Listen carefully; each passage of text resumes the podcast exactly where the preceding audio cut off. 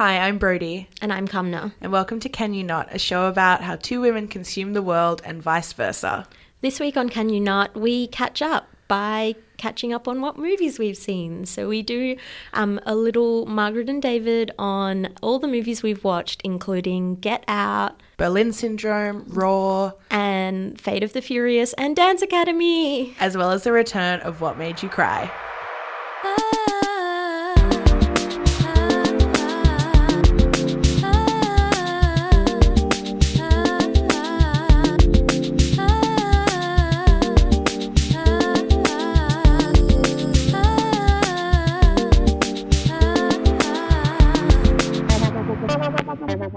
So we haven't seen each other in a while, um, and we haven't spoken to our cutie listeners in a while. But um, what we have been doing in the meantime is been watching lots of stuff and So listening to lots of stuff. Yeah. Um, but I thought maybe like we should catch up and talk about what we've been watching. What you've been seeing at the movies. yeah, so we're going to do a little Margaret and David, but with Brodie and Kamna instead. And we haven't yet decided Who, who has to be the David? who has to be David. Neither of us has to be David. Let's both be Margaret. Well, maybe we can. No, that that could be a, like a nasty competition. We'd be like, maybe we can get our listeners to tell us who is the most Margaret. and who's the- um, I'm sure there's a BuzzFeed quiz about This whether you're like- a Margaret or a David. This is the I'm the Mary and you're the Rhoda from Romy and Michele's high school reunion. I'm the Mary and you're the Rhoda.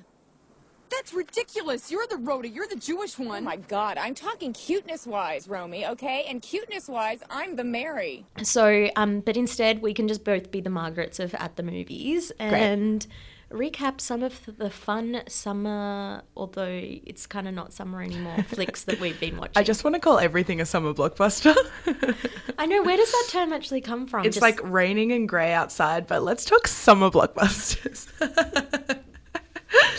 um, so Kamna, you saw Get Out last night. I saw Get Out last night, Oh and we want to say for like our if if anyone is listening from overseas, like please kind of have pity on us in Australia because we have been avoiding Get Out chat for months. We've been reading and watching stuff that doesn't have spoiler warnings in it because this movie still hasn't been released in Australia. It's not released until the 5th of May officially. yeah. It's wild. Um, I like yeah, literally didn't even watch the trailer because I was like scared. oh no, maybe I saw the trailer at the start of Mo- um, Moonlight. Yeah, Ah. I feel like it was one of the opening. Yeah, Um, it definitely was. Yeah, okay. So, but I obviously knew about Get Out before Yeah. then, but I was like, I don't know. Like, I feel like I've been um, like every podcast I listen to where they they'll like have their get out chat or they'll interview Jordan Peele like another round and still processing. Mm. But then as soon as there's like, okay, we're gonna talk spoilers now, like I literally once dove across my bed to stop playing another round because I couldn't spoil this movie. I was waiting waiting to see it. And so we're not going to spoil the movie for No. anyone because most people might not have watched this in Australia by the time. Um, and hopefully, if you're overseas, you have seen it. But if you haven't, obviously go watch it. Um, but um, we don't want to spoil anything. But we'll be talking about things more like the themes of the, the movie, I guess. Yeah. And I guess what it means to be watching it as non black people. Yeah. Yeah. Um, but also like this is a movie that I don't think can be spoiled because there's something about, and this is my first thought. There's something about having watched it last night that just made me feel like there is so much to this movie. Yeah. Um, so a brief sort of background. Get Out is a, I guess, a thriller, but like a social thriller in the Yeah. sense that um, it's a horror movie. Um, which is more of a commentary on like kind of society as opposed to like a bogey villain or bogey monster that Mm. Yeah. um, is like a sci-fi twist or sort of supernatural twist to it. And the director Jordan Peele, I've heard him talk about how much Rosemary's Baby influenced him a bunch of times, and I didn't really get that influence until I saw it. I was Yeah. like, okay, cool, Roman, you like Roman Polanski, whatever. But it's like that idea of I don't like think this. he likes Roman. no, yeah, In, influenced by his work.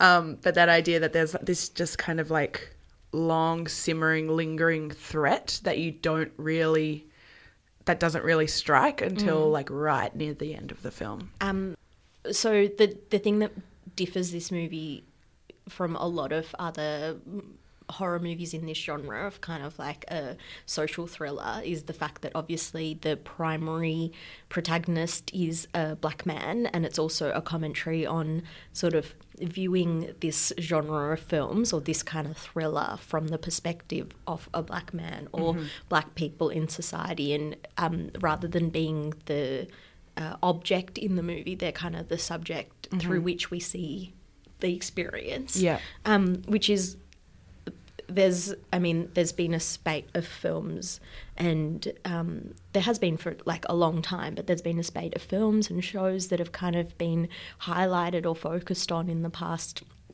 I want to say like 12 to 18 months, which kind of have successfully um, done that and brought that to a mainstream audience.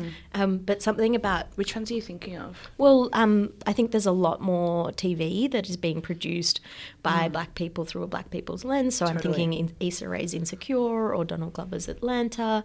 Um, and in terms of films, obviously like Moonlight, we just referred to.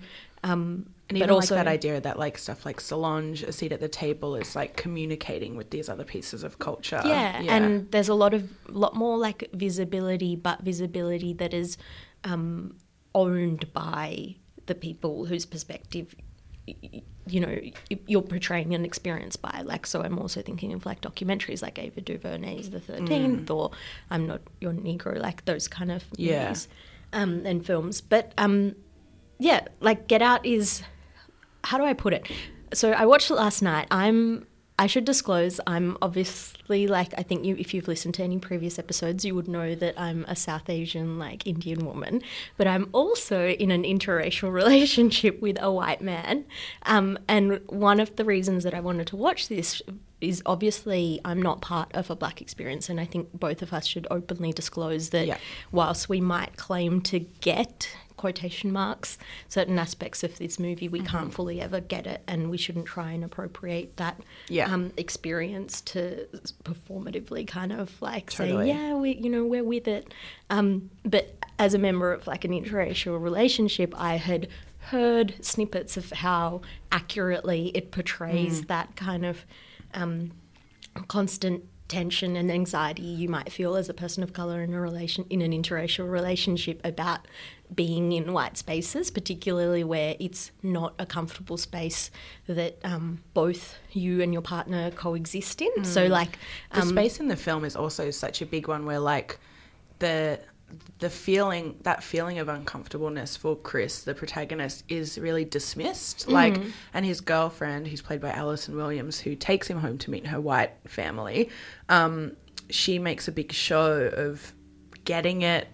and feeling like I my dad is going to tell you he voted for Obama he would have voted for Obama a third time like he is going to tell you that it's going to make you feel like, like she's she's acknowledging that she gets it and she's in on the like how uncomfortable that makes him feel but it also works to kind of like make his discomfort or his worries illegitimate in the process Well, I mean, yeah. So it's this thing about um, how you can talk the talk and kind of walk the walk in in comfortable spaces, in mm. spaces where you and your partner coexist in on like kind of an equal, if that even exists in this white supremacist world. Sorry, Yeah. distraction, but like Yeah. equal um, basis. But then when you're in spaces where um, you feel like you're the different one, like you're the only person of color at the party, or you're the only person of color in the family, um, or you're meeting all the high school friends that are like all white because they all grew up from a certain um, place, uh, you know, that you're Yeah. not a part of that community, um, you you automatically like the power imbalance automatically shifts because Yeah. um, we don't live in a post-racial world, and you know that feeling in the Yeah. movie, the way that it portrays that is just like took my breath away. Yeah. Because Um, it, the movie kind of frames the white because for anyone who hasn't seen the film, obviously we're not going to spoil it, but the the kind of like big dramatic kind of like swirling event in the middle of it is that the Allison Williams character takes her boyfriend Chris home to meet her family and during the weekend she's accidentally like taken him home on this weekend that all his parents like rich suburban friends come for an annual event. Um, and all of those people their reactions to Chris are very kind of they really They portray every single white mic- microaggression in the book, yeah. And um, they even exoticize him in a way that's to show as though they um they're like celebrating parts of his like identity or or like what they think is blackness. Um and it's all in a way that they feel is very complimentary and that makes him just you can see him kind of like shrinking and trying to censor himself and to not say the thing that he wants to say but also because it's not like you can't say those things. Like even if you feel like you know those things, like that kind of environment like shrinks your Mm-hmm. sense of self um, and confidence in a way that like you can't. Yeah, you can't capture that yet. Yeah. Jordan Peele captures it so brilliantly. Amazing. Um, so yeah, in it's it's a must watch. I Yeah. would think. Um, not only because of how like fucking beautiful it is as a thriller film. Like Yeah. like I was there were screams, so Yeah. many screams in the audience It's that I so watched tense. it with. Yeah. Um, but also because of um, all the other things that make it what it is in terms of the commentary that it provides on um, sort of black identity, but also um, white performative wokeness, which I think is the real horror in the film it 100% is because of how believable white people can make the fact that they're like um and also yeah how how believable it is that you um can subscribe to a form, performative allyship when it's like almost almost certainly 100% BS Yeah. Um, it really made me kind of check that stuff in myself watching it because obviously I am a white lady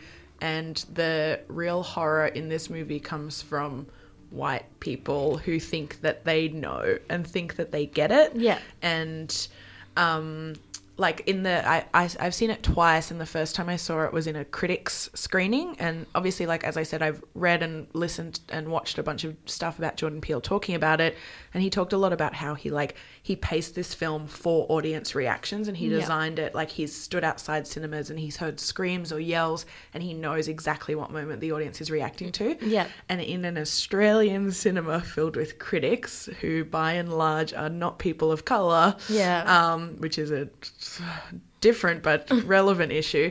Um, like it was silent during all of these moments where Really? it should have.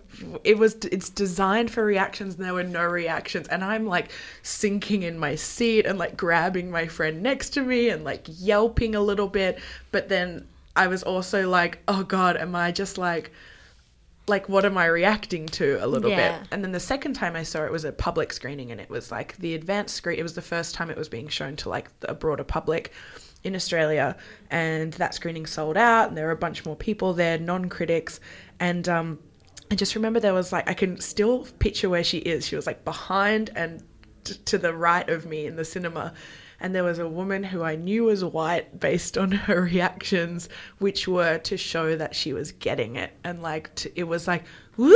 And like clapping and Oh, cheering. But there were also like, kind of shrieks when it was like during the like micro extended microaggression sequence and it was just it's that idea that like this whole movie is about how you don't get it. Yeah. And this person is not getting it by showing how much she thinks she gets it. Yeah. Um, well, yeah. So the screening that I saw last night, um, it wasn't full, which I was shocked at, but only because I don't think people know that the movie is being shown because it technically only comes out next week. I But I wonder what it's like around the rest of Australia. In Melbourne, there's heaps if anyone is listening and wants to see it a little bit early. um, but uh, I, re- I don't know. Usually, I'm really good at analyzing these things, but I reckon it was probably like um, half to two thirds white, but there were uh, quite a few people of color in the um, cinema and lots of interracial couples, um, which I think is great because if you're a part of an interracial couple, you should also go see this movie for that reason because I think it make it's makes that so like the sometimes maybe unsaid uncomfortableness of that existence very um, said. or think conversations you maybe don't always want to have with people you love or something are, are kind of playing out in front of you maybe? Yeah.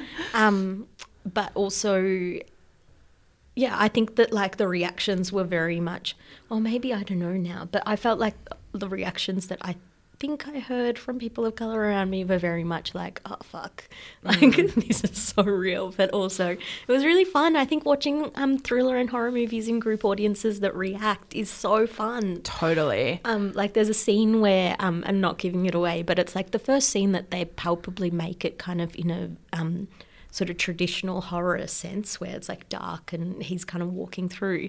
Um, and there's a scene where someone gets shown like just like a brief glimpse, almost that like you can't even see it as an audience member.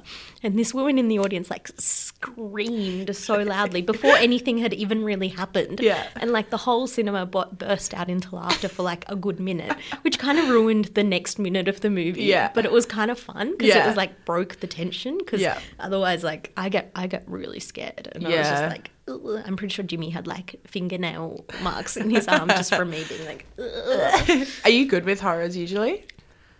Yes and no like Yeah. what's good like you're meant to get scared right Yeah, no, totally. I mean, Okay. some people are just like, I can't do horror. I can't. Oh, I watch don't it, like, like- that feeling. I watch it with like a quarter of an eye. I like have my hand over my eyes, and I do lots of heavy breathing. But I mean, I feel like that's the point of That's these fun. films. Yeah, totally. I love that feeling of being a bit spooked um, while I'm watching something that's designed to do that. Yeah. Um, I saw another movie recently called Raw, and I had that feeling as well, where like I'm really good with gore, I'm really good with horror, but I was like covering my face like three times, but then also at one point tried to cover my face and also stick my thumbs in my ears because like the sound that I that was associated with what I was watching was like the scariest part. I was like, no, no, no, no, no, I can't do I it. all." always um I didn't know anyone else did this, but I my go-to when I'm super scared or super tense about what's happening, and I have like very um very visible reactions to like things Yeah. that I watch. Like I'm a, like I don't think I'm- it's a sign of child childlikeness, but like I can't like I'm like on the edge of my seat or like Yeah, breathing really loudly when. I watch anything, even if it's like a s- silly um like soap opera. I don't Yeah. know. Um, and my f- instant reaction is always to cover my ears. I put my thumbs in my ears and then close my eyes because I somehow feel like It's a protecting hearing, you. hearing but not seeing is worse. Yeah, yeah. My friend Sarah doesn't go see scary movies with me anymore because we went to see You're Next at the Melbourne Film Festival a few years ago, and I was so noisy and so jumpy because I was like every time they'd show like a spooky mask, which happened a lot. Um, she just doesn't do it anymore. So, um, Get Out is great, but tell me about Raw. I haven't seen Raw. I haven't actually even. Oh, maybe I watched saw one poster. Tell me about what that movie is. It's like there are posters right outside Triple R where we are right now. We can go and look at them afterwards. So Raw is um I'm just looking up the director's name because I forget her name. It's a French film um made by Julia Ducournau. I'm probably saying her name wrong. But um Duchovny. Ducournau. Me, French, oui oui. Um and I had a croissant before. Shut. Like, don't at me. um, this is a French podcast now. Uh, merci. Um, and so it's uh, it's really Is it in French? it's in French, yeah, and it's set in like rural France, um, in like a kind of brutalist building where it takes a little while to figure out why this like young girl's parents are sending her here. They keep talking about her sisters there, and you're kind of like, what the fuck is this place that they're sending their daughter to? It turns out it's a veterinary school. Um, and all you know about this family as they go in there is that they're vegetarian. They're really strict vegetarians. Their daughter ne- has never eaten meat. No one in the family eats meat. But then it turns into, and this is not a spoiler because this is like the way the film is being billed, it turns into like a cannibalism film where like it's about like um kind of like What? bloodlust and flesh and sex and like just like the horror of like the female body and the horror of but because it's set in this veterinary school there's a lot of shots of like animals being like treated animals being carried on stretchers and like a horse being So, sedated like- and carried on a stretcher like it's just kind of Heavy like warning for animal cruelty or not animal cruelty, but just kind of like it's it doesn't hide the fact that like this is how you study the care of animals is through like you're seeing animals in a much more vulnerable Yeah, state right. than you kind of are comfortable seeing. but yeah, so it's kind of I it's it's horrifying and like It sounds horrifying. yeah, and it's like one of those ones where again seeing it in a in a full cinema was really beneficial because it is one that you like can openly kind of shriek and gag at. Like I thought it was just part of the PR that when it when it screened at like film festivals, they were apparently giving out like bath bags and oh someone Oh my gosh. fainted watching it. Like it's very gory, and I'm usually really good with gore, but watching people like I think it's the eating, like watching people eating stuff and then like whether they they think they're gonna throw up or they do. That's the thing that makes me like n- I can't handle it. um, have you read The Vegetarian by Han Kang? No. Okay, it won the um, Man Booker last year. Oh yeah.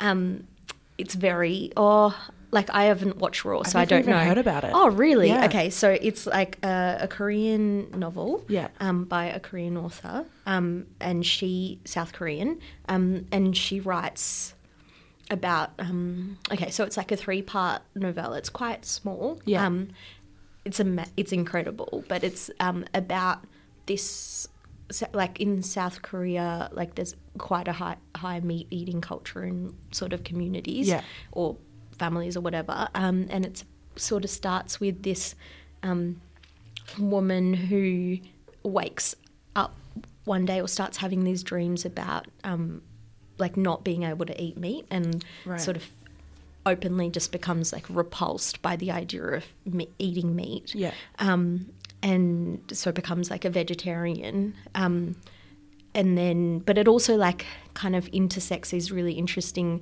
She starts to want to live like a plant based life as if she is a plant. Um, It's like quite. I don't know the word for it, but it's like really um, mysterious, but Yeah. like beautifully written. Yeah. Um, and then it's sort of about also commentary in terms of how her as a woman, like wanting to take ownership over her body um, in this really. It's really visceral the way they describe the impact on her of how dramatic the shift is. Mm-hmm. Like she's just not like it's not just like she's like I want to become a vegetarian. Like it's extreme Yeah. what she chooses to do to her body and Yeah. to herself in order to transform basically into plant um, and the like reaction of like the people around her to it and like Mm. um, how it's not gory but it, i mean it kind of is in a way it's like very visceral and it's kind of commentary about like meat eating but also this like concept of like um yeah kind of similar themes to what you were Mm. talking about about how like um the nature of eating meat is Yeah. portrayed as like such a like gory Yeah. thing and like I think having a female um, protagonist as well, and like aside from like her, um, the the lead character's roommate at veterinary school is a gay man, and aside from him, there aren't really any male characters. You, Yeah, you hear from her dad a little bit, and so a lot of it is also about like specifically female body horror, which I think is really interesting in that in that genre because existing in a woman's body is kind of like a horror movie um, in and of itself. Like it is gory and it and it can be kind of like in a cis female body um, as, or someone who menstruates, it can get really gory. Um, and I think that kind of there are definitely kind of these like menstruation metaphors in Raw, but it's also just like this really it's a really sad kind of horror movie Yeah. as well about this girl who's just like body is kind of betraying her and she has no control over it. Yeah. It's okay. great. Well i can't promise i'm gonna watch raw because That's i feel okay. like i might throw up. Yeah i feel like i Um, would understand anyone choosing not to. you should read the vegetarian. I can lend you my copy. It's Yeah, I super would love short. to. um it's really like quite incredible. Yeah. Cool. Cool um, but you've seen something else about family What? What a segue, Brodie Lancaster. Um, ladies and gentlemen. i'm a pro i've gotten real good at it now Um, ladies, gentlemen, and non-binary people, I'm about to tell you about my date to go see Fate of the Furious.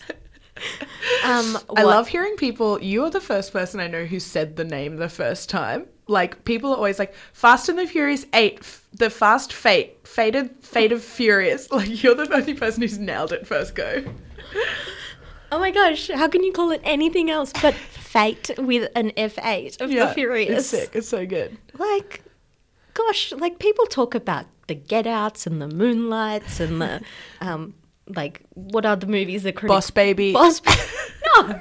I'm not going to talk about Boss Baby, but I saw Boss I'm Baby. trying to talk about like people that sort of say that they're, um, you know, a theme that we've talked about in the show is about high culture and low culture or Yeah. whatever.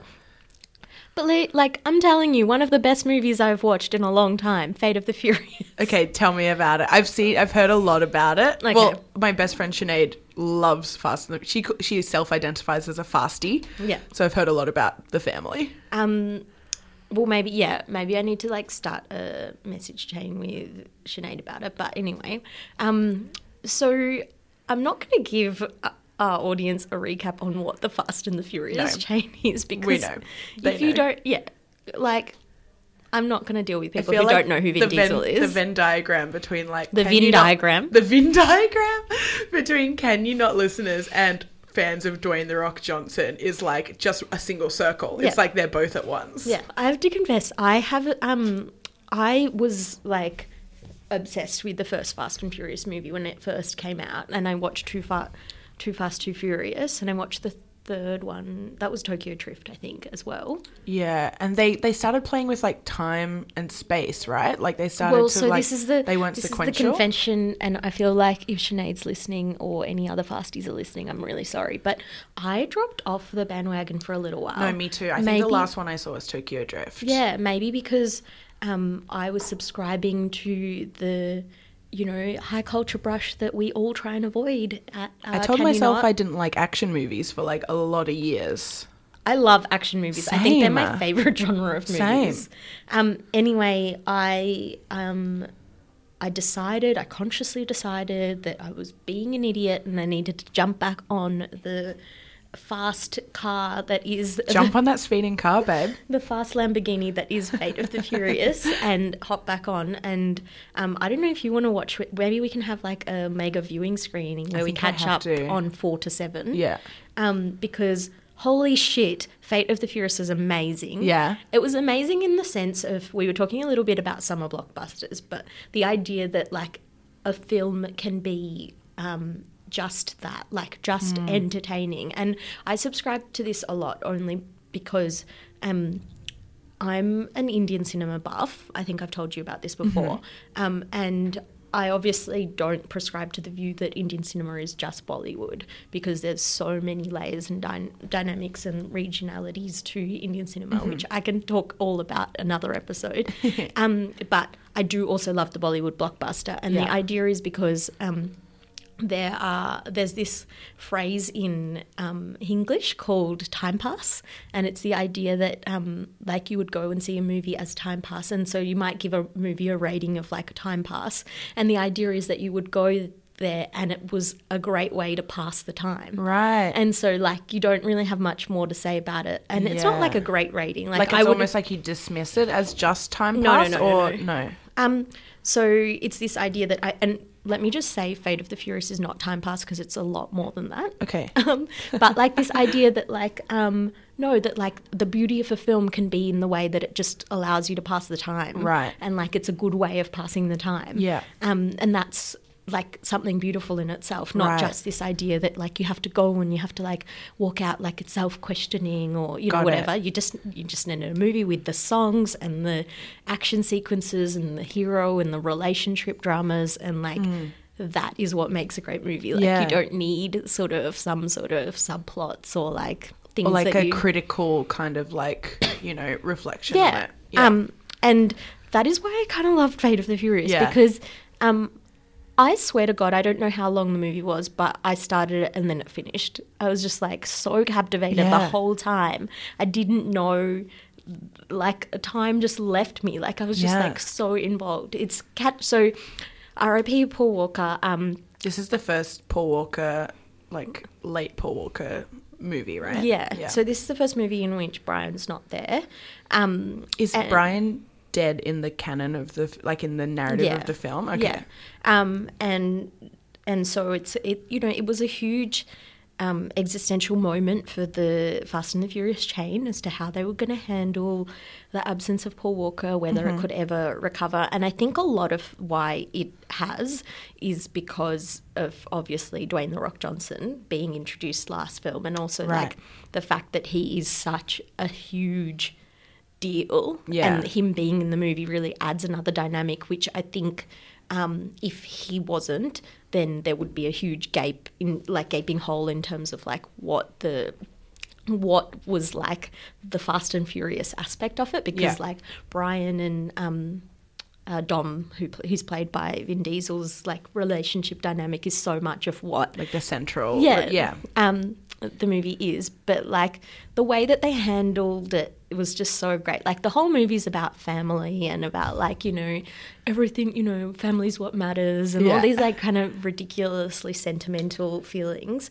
But the thing that I love most about the Fast and Furious chain, and I remi- like I remembered during Fate of the Furious, what I loved so much about it is that um, the best thing about the film to me is not the like multiple, multiple reinventions of a fast car chase scene, which Yeah. there is a great reinvention of in this current movie, but about the fact that it exists in this uh, so we've talked like a bit through talking about get out about like the fact that that film very accurately portrays the racial dynamics of the world that black people live in. But one of the beauties of fast and the furious is that it exists in this post-racial utopia where like and it always has from the first ever movie is where like exists in this utopia where like there's all these characters of color and white characters um, just getting along and being part of this family um, in a like really genuine way. Yeah. Um, but it's like everyone is kind of just like getting along and kind of like existing in this way where which is not a ra- I don't think any of the portrayals of the characters are a raising of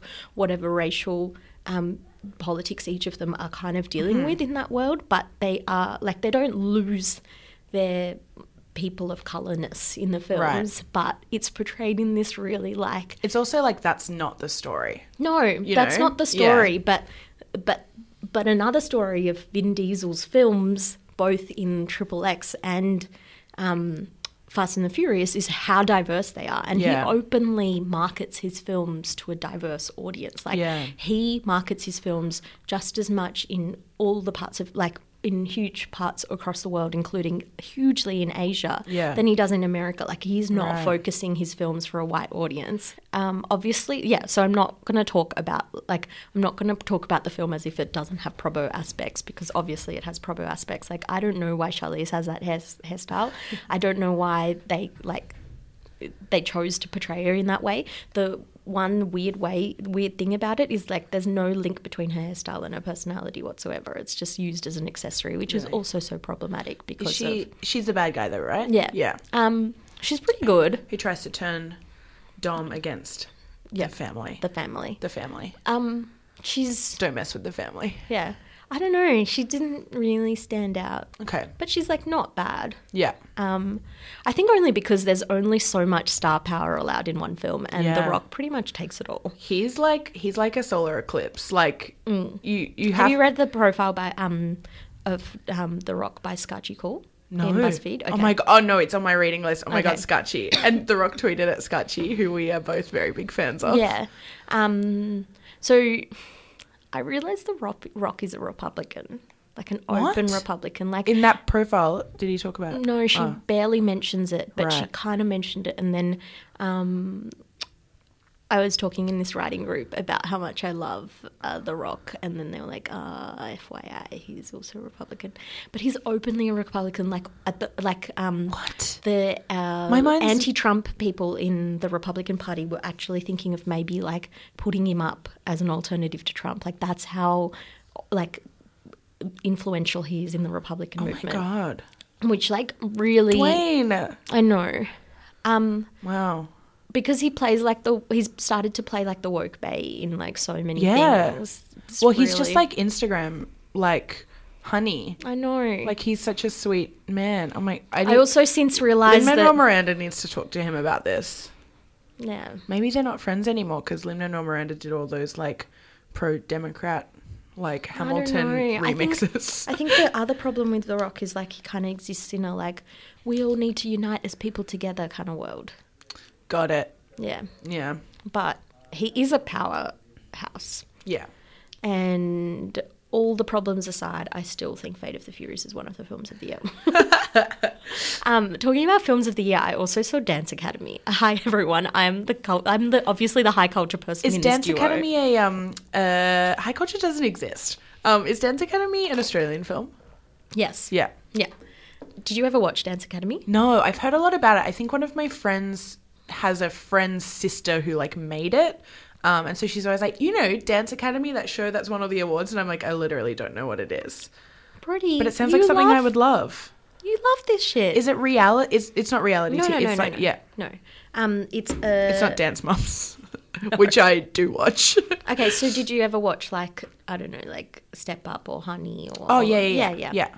Um, it's like not as Honey. cool. Um, it's not anywhere as good as Step Up as or Honey, so I don't know why I mentioned them. But it's like you know, or it like- Center Stage. Yeah, I, I love Sense. Is it kind of? I was gonna say, is it like Raise Your Voice, the Hilary Duff movie, where she goes to like a singing school, but No, like it's better. like for dancing. Yeah, it's for dancing and it's real. I mean, it's called Dance Academy, but anyway, let's just pretend that you didn't say that. Um, but it's no, but it's like quite. Is Um, it a school for dancing? No, Dance Academy.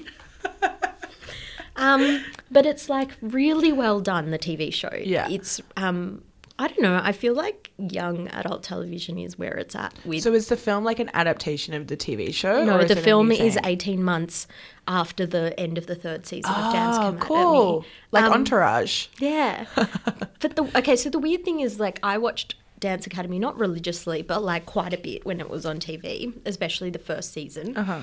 Um, How many seasons were there? three. Um, I'm pretty sure there was only three. I only know of three. I think it's only three. Um, but it it's really like well done in terms of like a teen show. Like they deal with all these like kind of um, real life, like you know, character development and like characters who are like um, dealing with I don't know, like injury and dealing with like um, uh, like coming out and dealing like um, I don't know. It's it's really quite in the way that a lot of young adult TV show is TV shows are. It's just really good the way that it deals with Yeah. that. And it You describing it makes me think of like Degrassi or something that I really loved. yeah, Yeah. it's kind of like that. Yeah. Um, and the movie's amazing only because, I mean, not only because, yes, only because it's um, directed by Bronson of Round the Twist fame. Oh my god. Wait, Jeffrey first Bronson or second Bronson? Because remember when Round the Twist recast everybody and there was like the new Brunson, Bronson, the Jeffrey new Gribbles. Walker. Wow. Yeah. And he's done That's a good job. Amazing. he's done a good job. Have you ever felt like this? Um, I don't know how I looked up every single article about Dance Academy and Round the Twist and no one mentioned it, but That's I found it out through my own investigative work. I'm on IMDb right now because oh my god, Bronson. Anyway, so everyone. Matthew Waters, did you say? Yeah, no, Jeffrey Walker. Okay, Matthew Waters must have been the new Bronson. Yeah. Wow. I'm so proud of him. I'm so proud Remember of him. that episode where um, he fell in love with the girl who was an ice sculpture and he kissed her and then she turned back into an ice sculpture and so his lips were stuck to ice and then they like got on a cart and rode through town. So funny. okay, this, this maybe we should start around the twist only podcast. um so I saw a, an Australian film as well in the last week or two. It's called Berlin Syndrome. Oh, It's- with Teresa Palmer. Teresa Palmer, who I feel like now I'm watching it, I was like, you're Australia's Kristen Stewart, which is like the highest praise I could give anyone because I fucking love Kristen Stewart. Is she that good? She's she has that kind of like like almost androgynousy kind of like skulky like internal emotion kind of vibe that Kristen Stewart has. Um, but she's also like a bit sexy and like super fiery. I don't know. She's fucking amazing in this. Um, and it's a harrowing movie. Um, like it's not for the faint of heart because um, so basically it's I heard about um, Berlin Syndrome a few years ago um, through someone who works for the production company who made it, who also made Lion. Um, they were doing a lot of like Australian productions at the time, and um, it is based on a book by a Melbourne, I think she's from Melbourne, author called Melanie Joosten. also called Berlin Syndrome. And it took me like way too long to realize that Berlin Syndrome is like a play on Stockholm Syndrome, which is all about the idea of like, you know, I was gonna having affection for a about Stock- captive. Like I read the entire book and I was like, whoa, cool, set in Berlin, so hard. And then I was like, it's almost like she had Stockholm syndrome. And I was like, oh wait. I'm a bit slow on the uptake at the moment. Is Dance Academy a movie about Um, A a, dance school? I don't know. I don't know. Is it like Raise the Voice? I'm not sure. Um, I'm a literal movie critic. Have you heard of Brodie's Zine film? okay, let's stop roasting Brodie. No, I love it. I love to be roasted like a little turkey. Um, so Berlin Syndrome, the premise is that um, a girl called Claire goes to Berlin. She's a photographer. She's um, doing this series where she's photographing um, like old buildings that were kind of like um, of the old Berlin that still exists today. Um, and while she's like out taking photos one day, she meets this guy called Andy. They have this like hot, sexy night together. Are you giving spoilers away? No, I'm not giving spoilers. This is like the premise. Um, and then when she, after they bone, she like gets up to leave in the morning and the door is locked and he's gone to work. And she's like, he forgot to like, l- t- like leave me a key. And so then he comes home. She's like, You forgot to leave me a key. And he's like, I'm so sorry. Then they have another hot, sexy night together. She's like, Oh my God, I wish I could stay.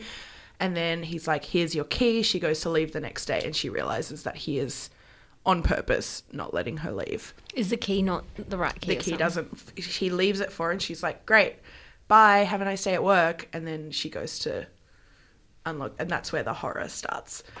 Is it um, scary? It is scary, and like I, the thing is that I, because I read the book, because I was like really excited for this movie, because I heard that Cate Shortland was directing it. She's one of my favorite filmmakers. Like she made Somersault, which I Oh, yeah, love. Amazing. Um, and I heard she was directing it, so I was like, okay, I'm like, while this film is like being made, I'm gonna read the book. And I read the book, and it was like, it's all from Claire's perspective, so it's like very insular. It's very sad and like harrowing, but it also plays into that idea of Stockholm syndrome of like what, how does your relationship with someone change when they effectively are keeping you captive. Um, and so I thought I was really prepared for the movie because I'd seen the book, but I wasn't. Like the movie really dials down on the like thriller element of it.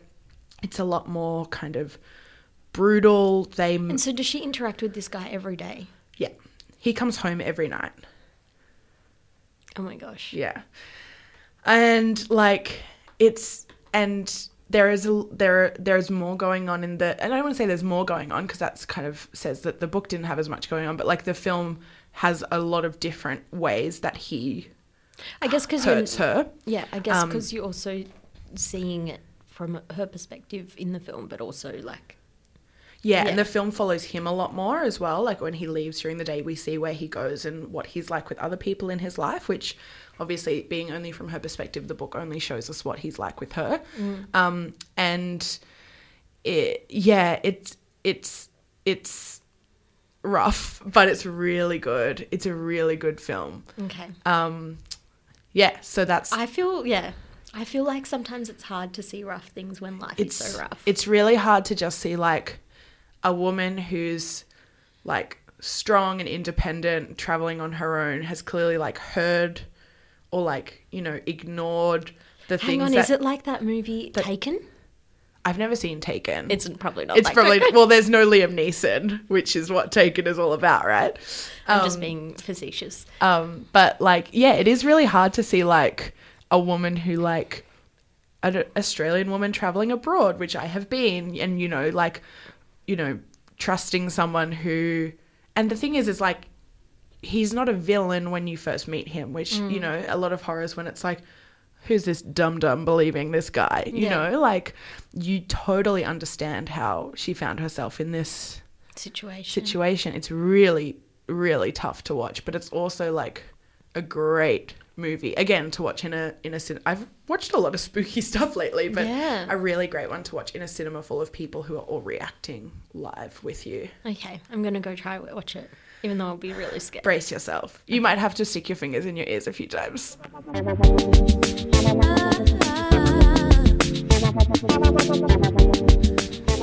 So before we go, we're going to do a quick return to a.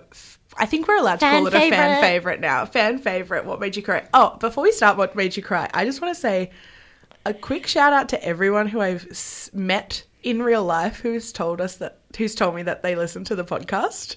So because I feel like you're the people who like what made you cry. Yeah. The girl who sold me my ramen the other day said she likes it. Oh, really? And also, I told, I tweeted this. I, did, I don't think we talked about it, but thing ever. I was at a concert and I walked into the bathroom and the doors like didn't have locks on them, and there was a girl in the toilet, and I was like, "Oh my god, I'm so sorry." And she goes, "That's okay. I listen to your podcast." She's coming to the live show, so yeah, cool. um, speaking of live show, before we do what made you cry, um, remember that we've got a live show coming up in like it's on like June 13th. Yeah, it's the so day after the public holiday. in six weeks. Um, I like that it, you called it the public holiday of the public holiday whose name we should not mention because I'm don't like the monarchy. The day that shall not be named. Yeah. Um, so June the thirteenth, if you're in Melbourne, That was such a sweet way to say, I don't like the monarchy. um, if you're in Melbourne, it's at the Wheeler Centre. Yeah. Um, Tickets are free, but make sure you book so that you know that you can come. And um, we're going to be having a very special guest, Megan Tan of the Millennial Podcast, which you should, if you get a chance to check it out, Mm. if you haven't already and aren't already obsessed, like many people I know who are coming to the show are, um, check it out because her podcast is really, really cool. Yeah, and a lot of the stuff we're going to be talking about is her podcast, but we're also going to be like chatting pop culture and, And chatting life as a millennial. what made you cry. Yay. Yeah. Um, so get your tickets. We'd love to see as many of you there as possible. Mm-hmm. Yeah. Um, and we're also going to obviously record it and then show it. Oh So yeah. if you're course. not in Melbourne, So if you're not in Melbourne, you can um, still hear the show. But also, if you're in Sydney, come now. What do you have to share? Oh yeah, two three days before um, the uh, live recording show, I will be at the Audiocraft conference on a panel. Glam, glam, glam. Glam, glam, glam, glam, glam. Um, talking about basically Brodie and I making our podcast and what it's yeah, like yeah. to have a conversational podcast and, um, yeah, basically like talking with some really cool audio makers, um, including Megan. I think Megan's going to be at the conference. Oh, really? Yeah. Cool. Um, basically, so if you're in Sydney, I think there are still tickets available. If you're in Ti- if you're in Sydney and you're interested in making audio and making podcasts, you should definitely come along. Yeah, Audiocraft is kind of like an industry event, really. Yeah. Um, but that's not to say that anyone can't go. Yeah, Yeah. yeah. And Brodie's going to be in Sydney soon too. Oh yeah, I'm gonna be in Sydney. We're all just like travel business gals. Um, I'm gonna be in Sydney at the I really like you said like- business gals are not girl boss. Well, yuck. No, thank you. Um, I'm gonna be in Sydney like uh, two weeks before you are, um, at the end of May uh, for the Sydney Writers Festival because um, I'm talking at one event because Brodie called- wrote a book, guys. Oh yeah, I wrote a book last year. Um, Anyway, we'll talk about that next episode. Yeah, but it'll be it's not out until the end of June slash early July.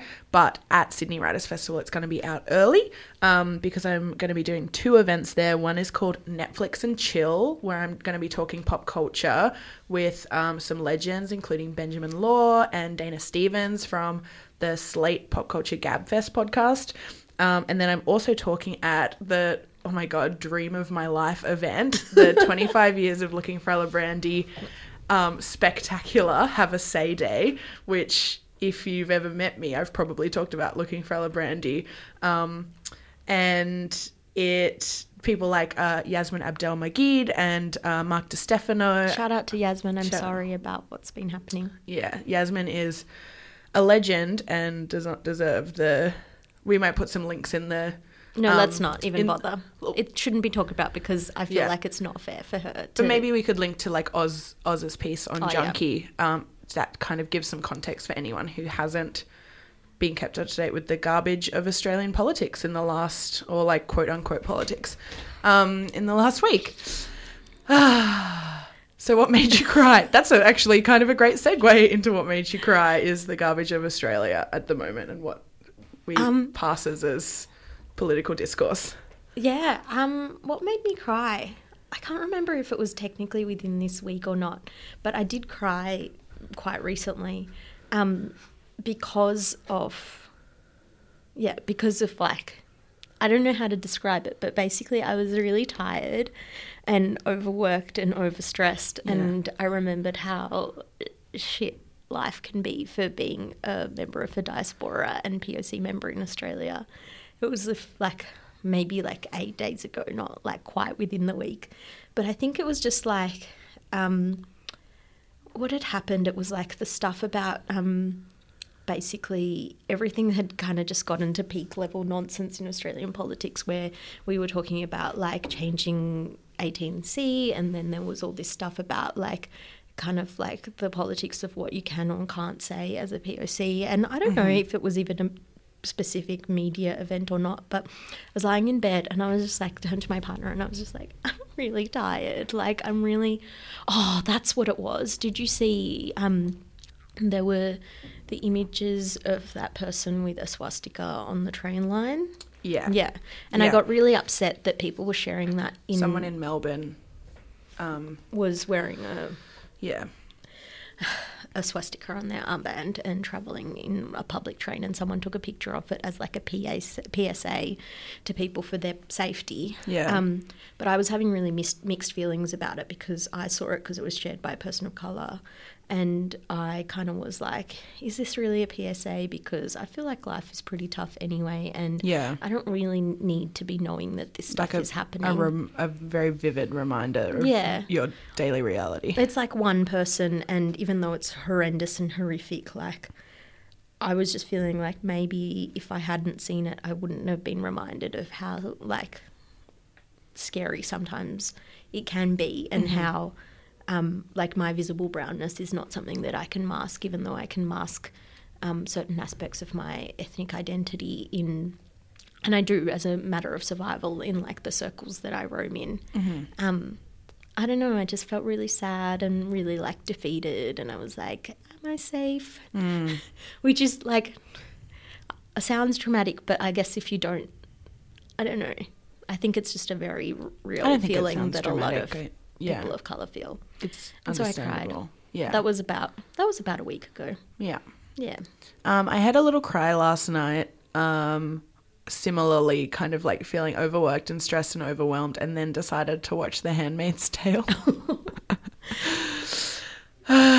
which you know could not have come at a better time in the kind of global political climate, but also like for our mental health probably could have come at a better, Better time. but I mean, I was I am going to recommend this um, article if you're going to watch The Handmaid's Tale. I'll put it, a link in the show notes. It's a piece by my friend Estelle, Estelle? Tang. Yeah. yeah. I haven't read it yet, but Yeah, so Estelle is the culture editor for Elle.com, and she basically wrote this piece for Elle. It's a really brief piece, but it kind of encapsulates everything you feel going into The Handmaid's Tale or watching it, which is, she basically says, like, there is no casual way to watch this show. Um, she says, like, are you ready to see, like, women being torn away from their families? which I've read the blamed for their Handsmaid own Tale rapes, on like, the yeah I've read the Handmaid's Tale on the recommendation of my English teacher in Year Ten. literally same. Year 10, my English Yeah. teacher assigned each of us different books, and she gave me The Handmaid's Tale.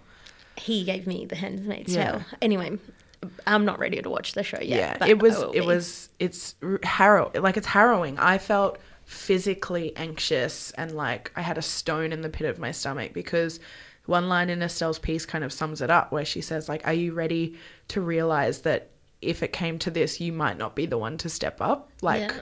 for all our kind of like internal kind of politics or heroism or or what we stand for or white like, performative wokeness. like true yeah to bring it back to what we were talking about earlier with get out but like even just the the fact that like if if everyone in the world suddenly said it's a, basically illegal for women to have money independence control of their bodies jobs families like any kind of um control or power or, or autonomy like and you can't do anything, what would you do? Because this movie, I mean, this show and the book is all about like, you can't do anything. Like, if if you try, because there's a scene where like people try to start protesting, and they it's just open fire. Like, not there's no control. There's no like morality anymore. Yeah. It's just this this religious dystopia, um, and it's horrifyingly like real right now. Yeah. So that was a heavy what made you cry A this heavy week. what but made I'm cry. really glad that we cried because crying is a power move. Yeah. And I'm really glad we talked about it because that's what we do process things and try and get up the next day and move on. Yeah. Let's do it. Yay. Yay.